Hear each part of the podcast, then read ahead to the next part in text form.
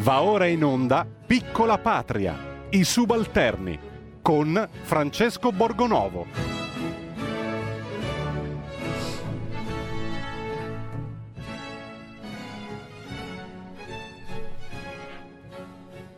Buongiorno e buon lunedì, bentornati in zona arancione.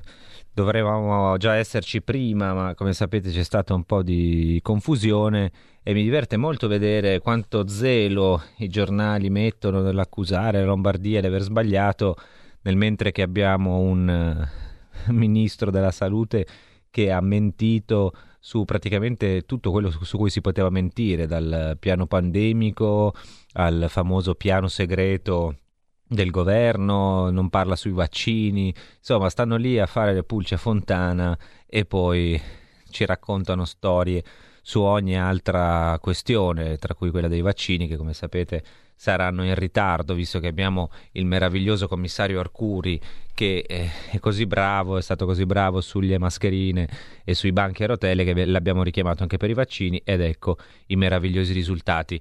Prima di iniziare a presentarvi l'ospite di oggi, che sono molto contento di avere con noi perché è un...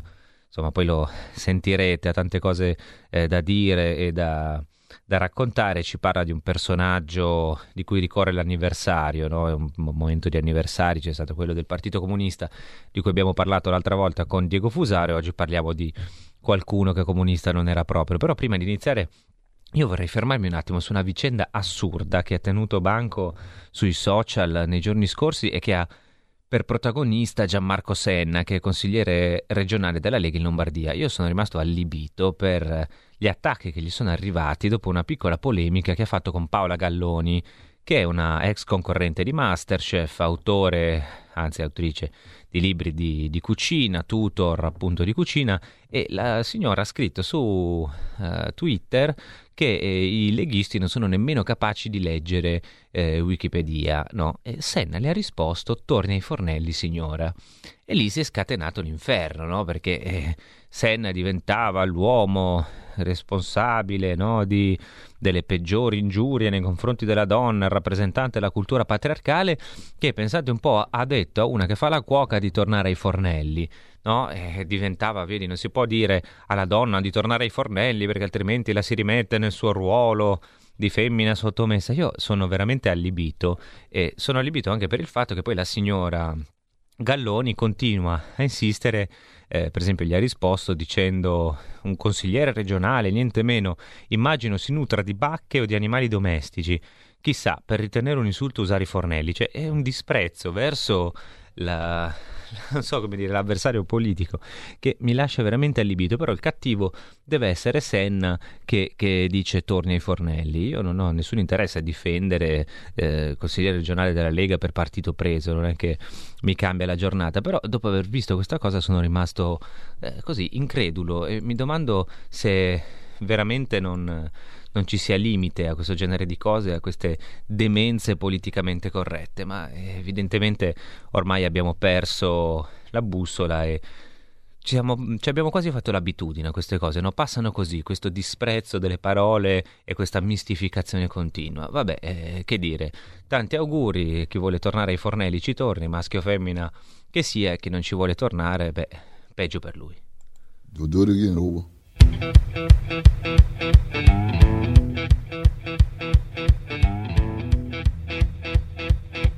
Laying down one night, heard Papa tell Mama. Heard Papa tell Mama. Let that boy boogie. Hey,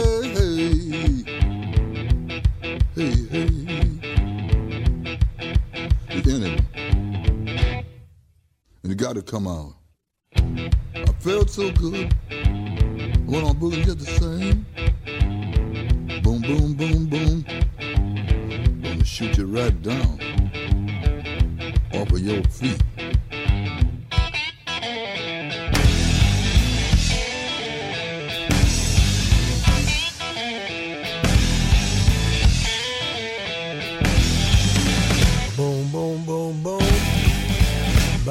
Bang, bang, bang.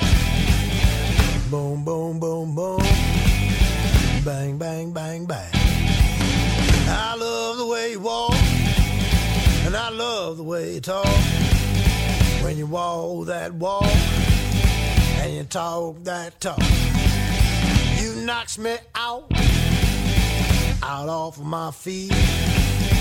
Boom, boom, boom, boom. Bang, bang, bang, bang. Boom, boom, boom, boom. Bang, bang, bang, bang. How, how, how, how. How, how, how.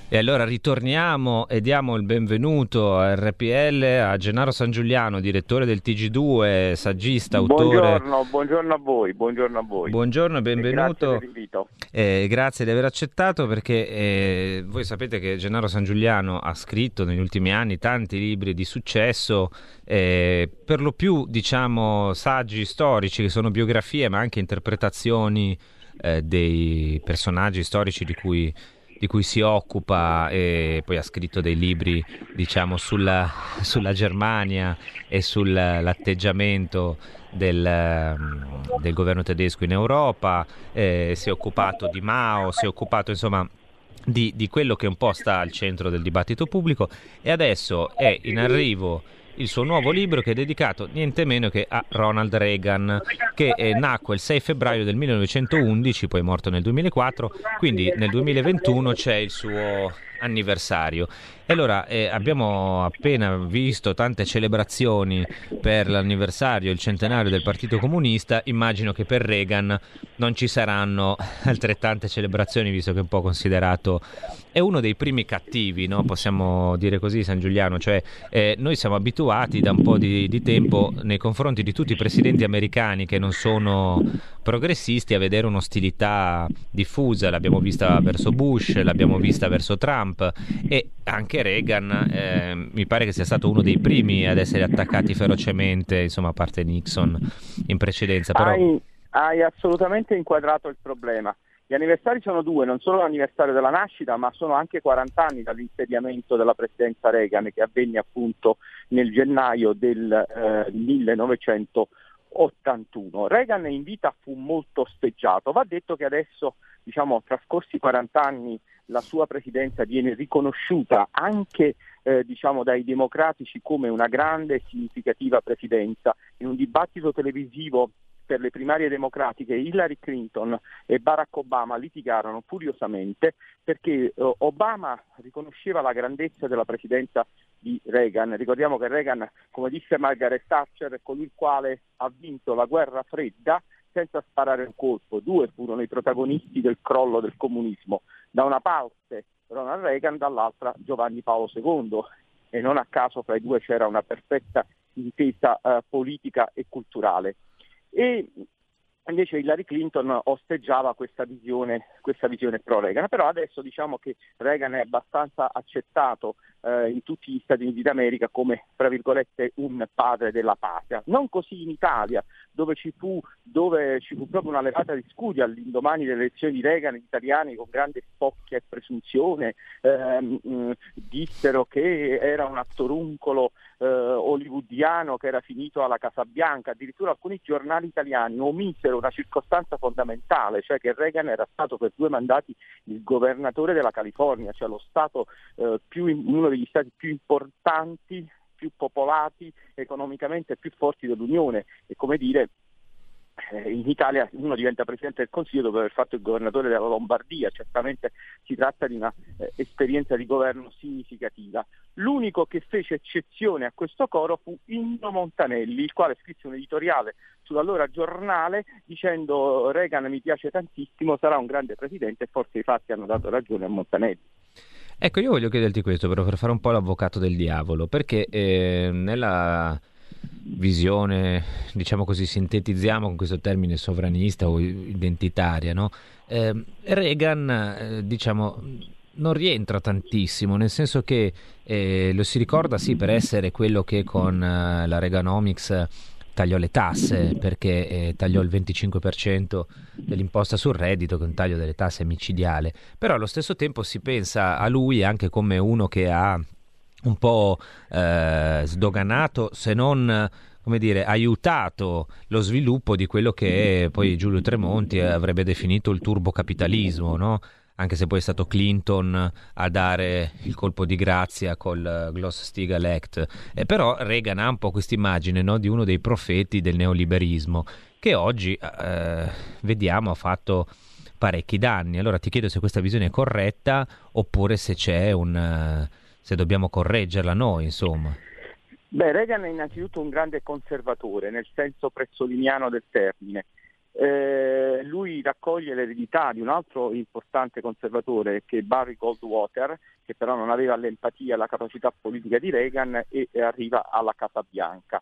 Beh, in politica estera si compie il suo capolavoro perché gli Stati Uniti d'America negli anni 80 erano quelli, nei primi anni 80 quelli della crisi degli ostaggi di Teheran che avevano umiliato l'America, l'America era stata sconfitta in Vietnam, tutti ricordano l'immagine dell'ambasciata americana dove il soldato ripiega la uh, bandiera a stelle e strisce sul tetto dell'ambasciata appunto americana di Saigon, eh, l'Unione Sovietica era in forte espansionismo, aveva invaso l'Afghanistan, era penetrata in Africa, nei Caraibi, in America Latina, Angola, Mozambico erano diventati eh, paesi quasi satelliti dell'Unione Sovietica. E quindi Reagan rappresenta come dire, il riscatto dell'America rispetto all'umiliazione del Vietnam, questo sul piano della politica no, economica, eh, sul piano della politica estera. Sul piano della politica economica tu dici una cosa molto corretta, noi pensiamo a quella famosa definizione l'edonismo reganiano che ci fa esatto. in mente appunto il turbocapitalismo.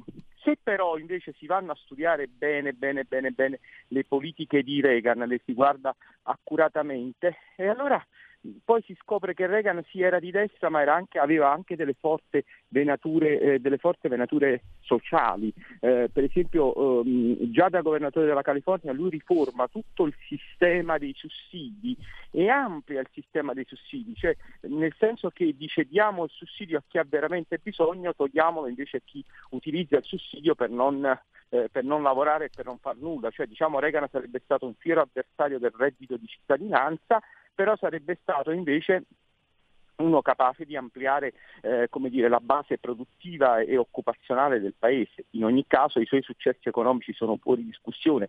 Quando Carter va via l'inflazione era a due cifre, la disoccupazione era altissima, quando Reagan lascia, eh, lascia la presidenza la lascia dopo un periodo di grande crescita economica in cui la disoccupazione si era ridotto, in cui si era ridotto il debito, no, il debito non si era ridotto, si era ridotto il, mh, diciamo, l'inflazione negli Stati Uniti d'America, una espansione positiva che si era riverberata su tutto, su tutto, diciamo, su tutto l'Occidente. È una cosa importante, voglio dire, che pochi, eh, pochi sanno, pochi conoscono. Eh, la famosa Silicon Valley, eh, il più grande insediamento high tech del pianeta, quello che poi ha cambiato le nostre vite con internet, gli smartphone e quant'altro, lo si deve al governatore della California Ronald Reagan, perché fu lui ad agevolare e a favorire quelle politiche di insediamento in quell'area della California che poi hanno portato alle grandi rivoluzioni tecnologiche che noi, che noi conosciamo. E, il, para- il, paradosso è che se oggi... L'esponente della destra liberale, su questo tu hai perfettamente ragione, quella di Reagan è soprattutto una destra liberale, però è anche una destra con dei valori Reagan aveva valori etici molto molto salvi e molto molto molto molto forti. Fece una battaglia che non riuscì a vincere, una delle poche battaglie che lui non riuscì a vincere era quella per la preghiera nelle scuole, che era stata tolta da un emendamento americano. Lui si battette fino alla fine, poi non ci riuscì, ma la sua visione era questa. Ecco, il paradosso è che oggi probabilmente la stessa Silicon Valley che lui insomma, in, in, qualche maniera incentivò e che peraltro è stata poi aiutata tantissimo negli anni successivi da investimenti pubblici e statali americani, questo non si ricorda mai, oggi probabilmente osteggerebbe Reagan in una maniera feroce esattamente come ha fatto con Trump, no?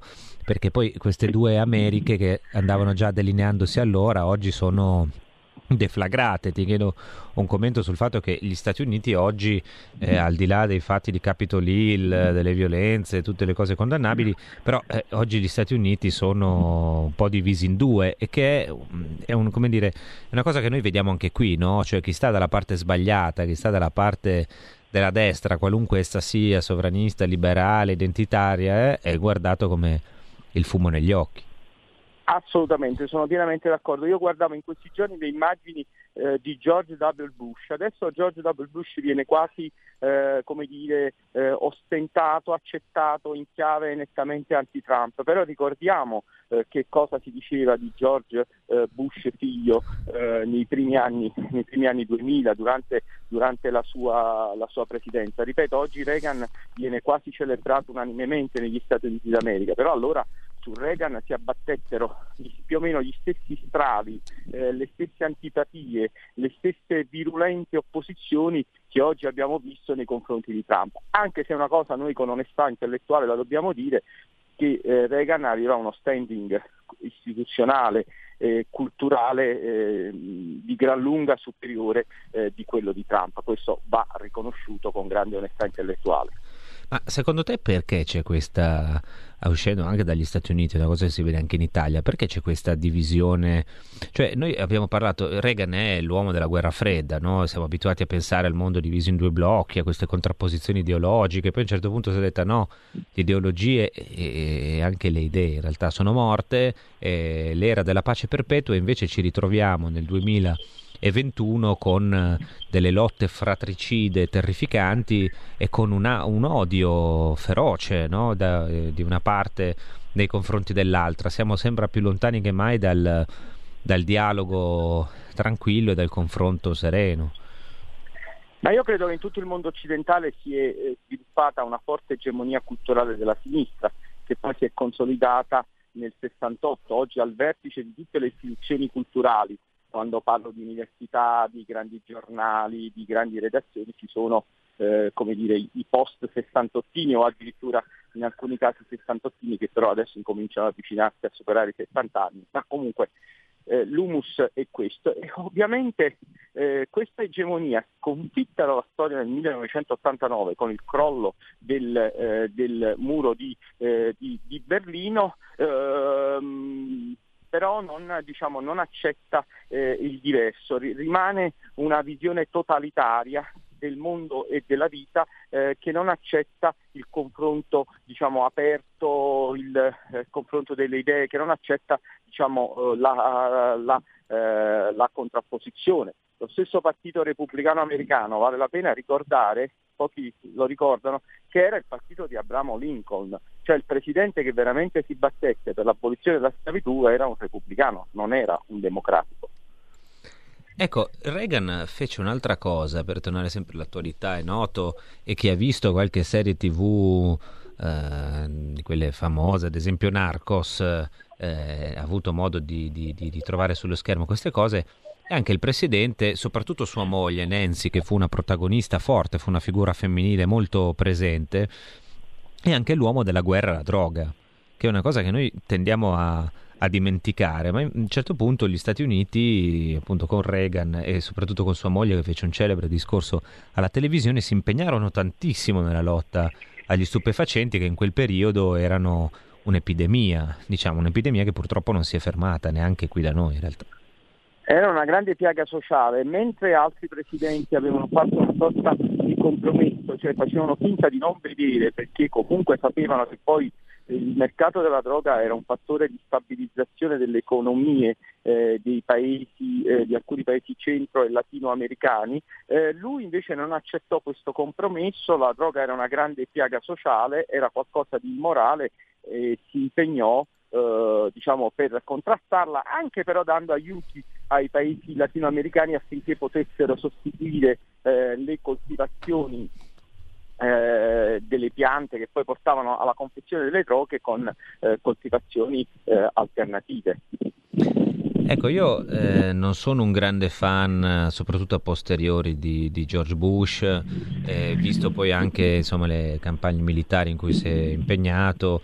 A me il pensiero neoconservatore, devo dire che con, con il senno di poi, soprattutto mi, mi lascia un po' perplesso, ecco, mettiamola così, però eh, ho dei notevoli timori nei confronti anche del nuovo presidente degli Stati Uniti, Biden, perché vedo che già in Siria cominciano dei sommovimenti di truppe e vedo che appartiene a quel mondo di cui fa parte anche Hillary Clinton, che eh, sull'esportazione della democrazia con le maniere forti ha un po' costruito la sua visione del mondo.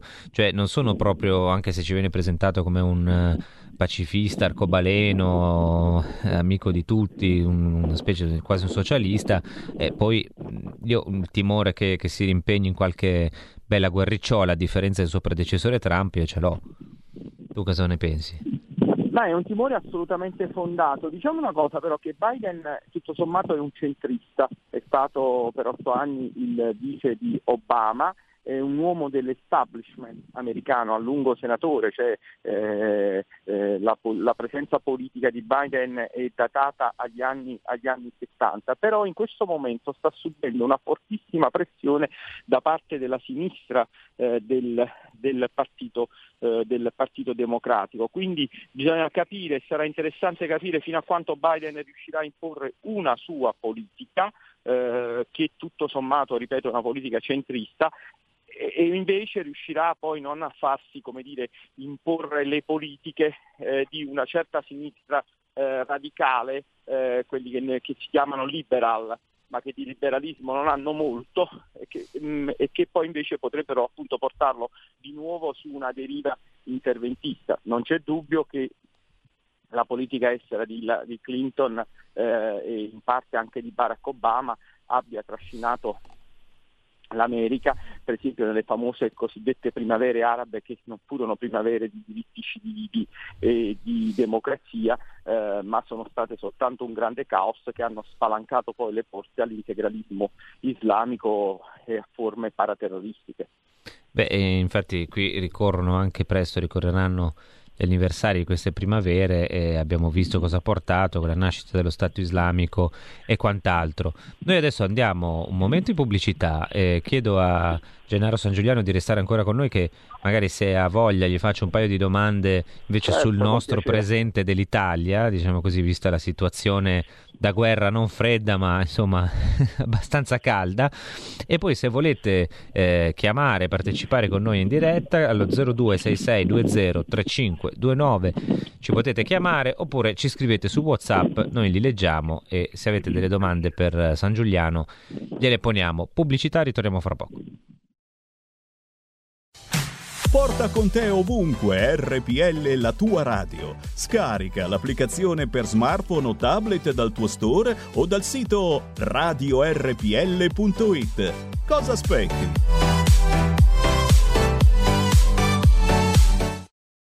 Hai sentito? Le radio italiane si mettono insieme per amore, per amore della radio. Una grande storia meritava uno straordinario futuro. Nasce l'app Radio Player Italia. 140 stazioni in una sola rete. Scegli la tua preferita e ascolta il suono perfetto del digitale. Gratis, senza registrazione, senza interruzioni. Compatibile con tutti i device. Naviga, esplora e scopri l'universo dell'audio. Ti sorprenderà. Scarica Radio Player Italia. Il futuro batte con la radio nel cuore. Anche RPL è disponibile su Radio Player Italia.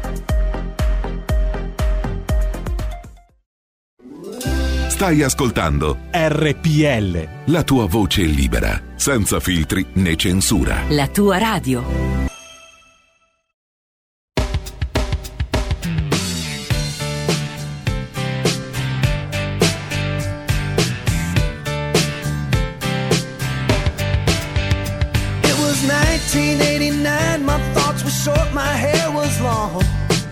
Somewhere between a boy and man. She was 17 and she was far from in between. It was summertime in northern Michigan.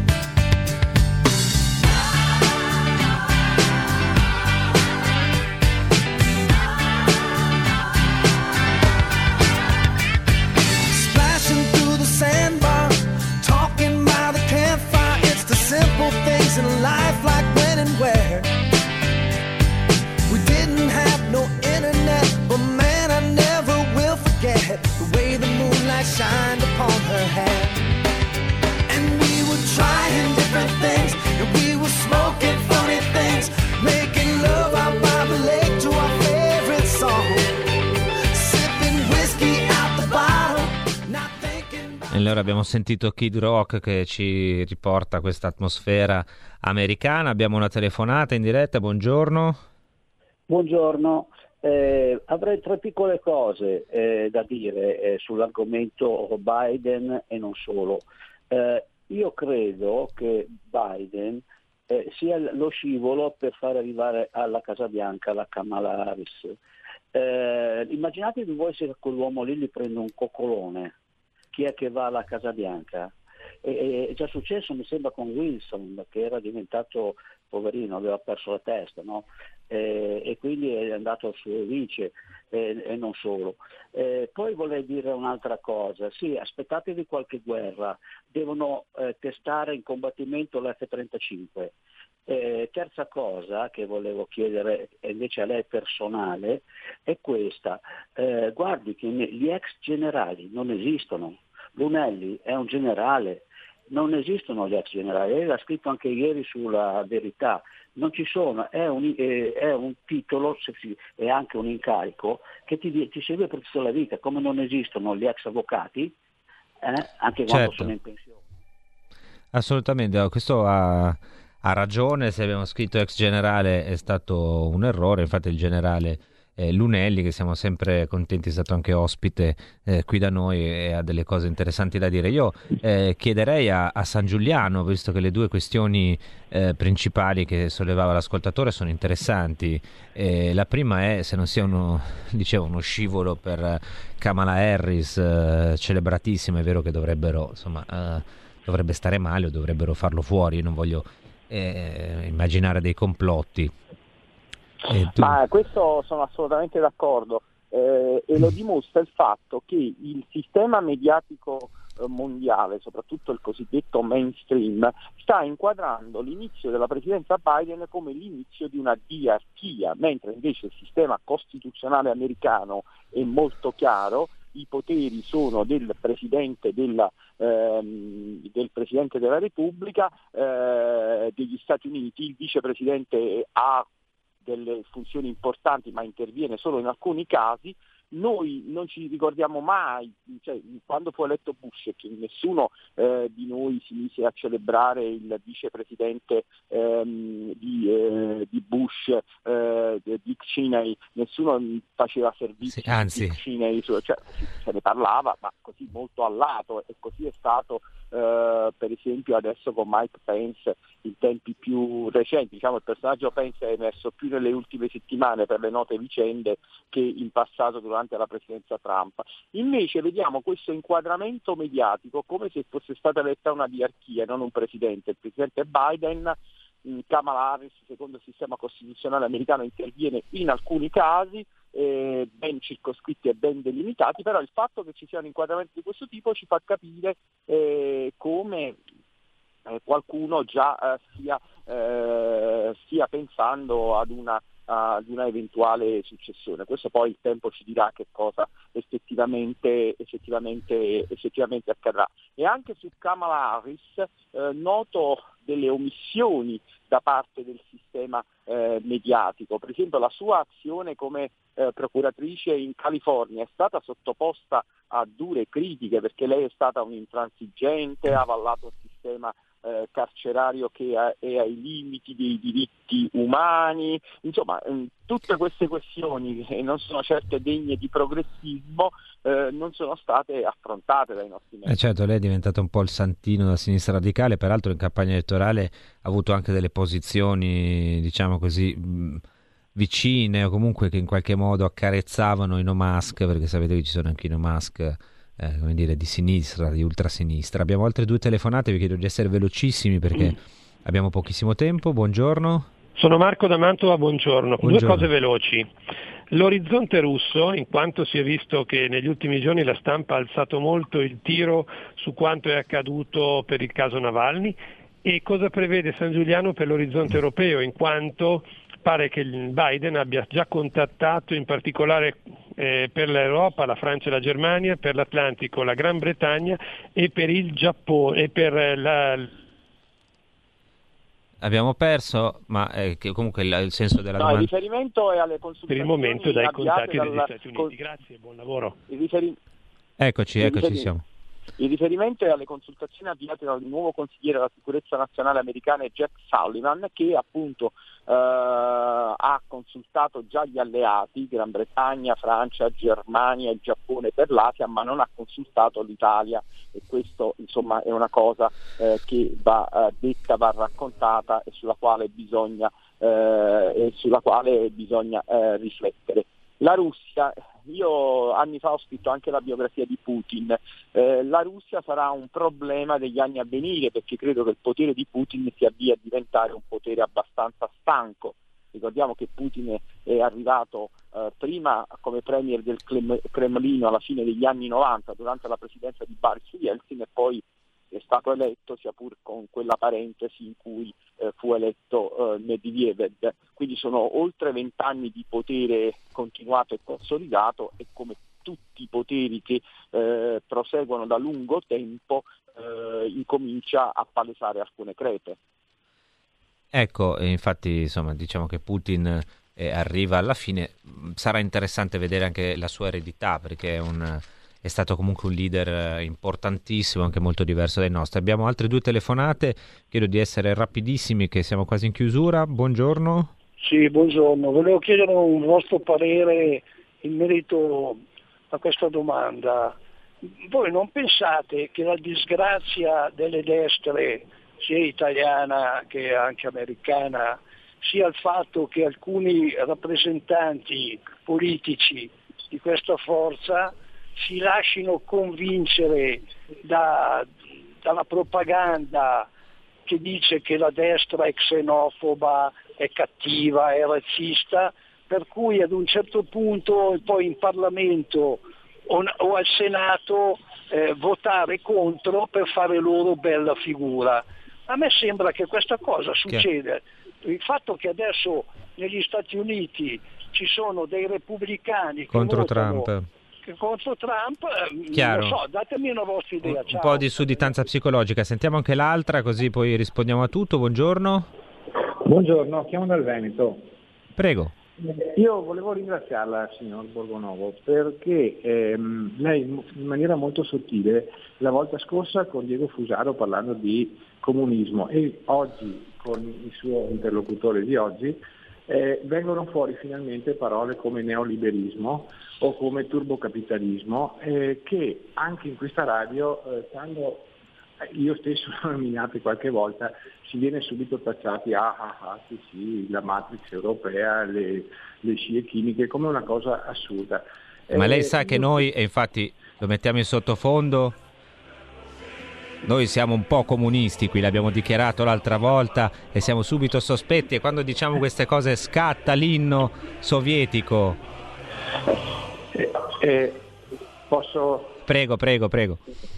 Sì, eh, secondo me ehm, sarebbe proprio questo il dibattito, visto che avete eh, ospite il direttore di, di un- di un- di una rete RAI, eh, sarebbe proprio il caso finalmente di spostare veramente il dibattito su E allora questi argomenti. glielo chiediamo, glielo chiediamo, noi abbiamo scherzato, però partirei da qui poi eh, che sono due cose legate in realtà San Giuliano, credo io, queste due domande, cioè la prima è il problema del neoliberismo per la destra, perché c'è evidentemente una destra che approva, eh, questo è approvato negli anni questo sistema, è una destra più sociale, mettiamola così, che non lo approva.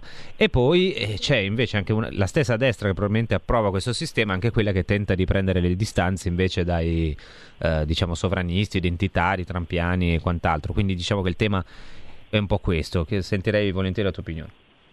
No, io direi questo, c'è un problema, diciamo, oserei dire quasi psicologico di alcuni leader esponenti della destra nel mondo, cioè quello di soggiacere, ripeto, soggiacere all'egemonia culturale della sinistra e andare a cercare quotidianamente una legittimazione della sinistra. Pensiamo a quello che accadde a Gianfranco Fini a suo tempo, cioè il voler progressivamente cercare una sorta di patente, di legittimazione che viene dalla, eh, dalla, dalla sinistra e questo indubbiamente è un problema che avviene però soprattutto in quelle persone che come dire, hanno eh, una gracile formazione culturale. Per quanto attiene il neoliberismo, Beh, René Raymond, eh, grande storico francese, diceva che le destre sono tre, il nostro Prezzolini diceva ironizzando che le destre sono 33.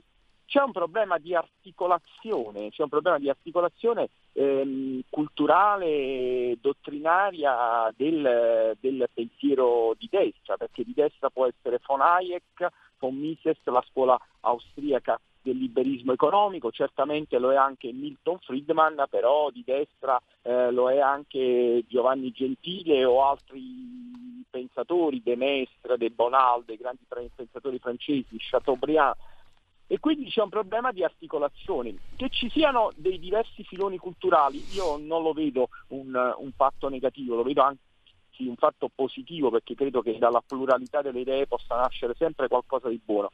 L'importante poi di volta in volta è trovare una sintesi programmatica rispetto a questi filoni culturali. Pensiamo per esempio a quello che ha fatto Berlusconi in Italia. Berlusconi in Italia comunque è riuscito a tenere insieme ex liberali, ex riformisti socialisti, ex socialdemocratici, ex democristiani cattolici liberali, de Gasperiani, insomma è riuscito per certi versi a sintetizzare tutto. E allora ringraziamo tantissimo Gennaro San Giuliano, speriamo che poi torni a trovarci. Io vi ricordo il suo libro eh, Reagan, il presidente che cambiò la politica americana, eh, per Mondadori, è una bella edizione, lo vedete che è una bellissima copertina peraltro, quindi se volete, come sempre vi invitiamo a leggere, a informarvi, a approfondire le cose, con i soldi del Recovery Fund comprate un sacco di copie di Reagan di Gennaro San Giuliano che eh, ringrazio, grazie, buona settimana a lui. E quindi giustamente qui diamo spazio alla pluralità delle idee. Eh, io personalmente, per rispondere all'ascoltatore di prima, penso che oggi poi ci sia una divisione in due, cioè chi sta con eh, il sistema neoliberista, chiamiamolo così per semplificare, turbocapitalista e chi sta contro, vale sia a destra che a sinistra. Io personalmente, pur con tutti i dubbi, con tutte le domande, mi metto dalla parte del contro, però ora dobbiamo dare a proposito di grandi regimi e di grandi come dire, eh, ideologie politiche, dobbiamo dare la linea al nostro grande timoniere, il nostro mega direttore e che d'ora in poi annunceremo anche con questo inno. E allora io vi ringrazio, vi auguro buona settimana e do la parola al grande timoniere Kainarca di cui tutti noi ascoltiamo e siamo ecco vedete ce l'abbiamo tutti e due sia, sia, l'inno che la cosa proprio un, un trionfo di piaggeria un trionfo di piaggeria tipicamente sovietico italiano. Buona settimana a tutti e noi ci risentiamo oggi pomeriggio e poi anche venerdì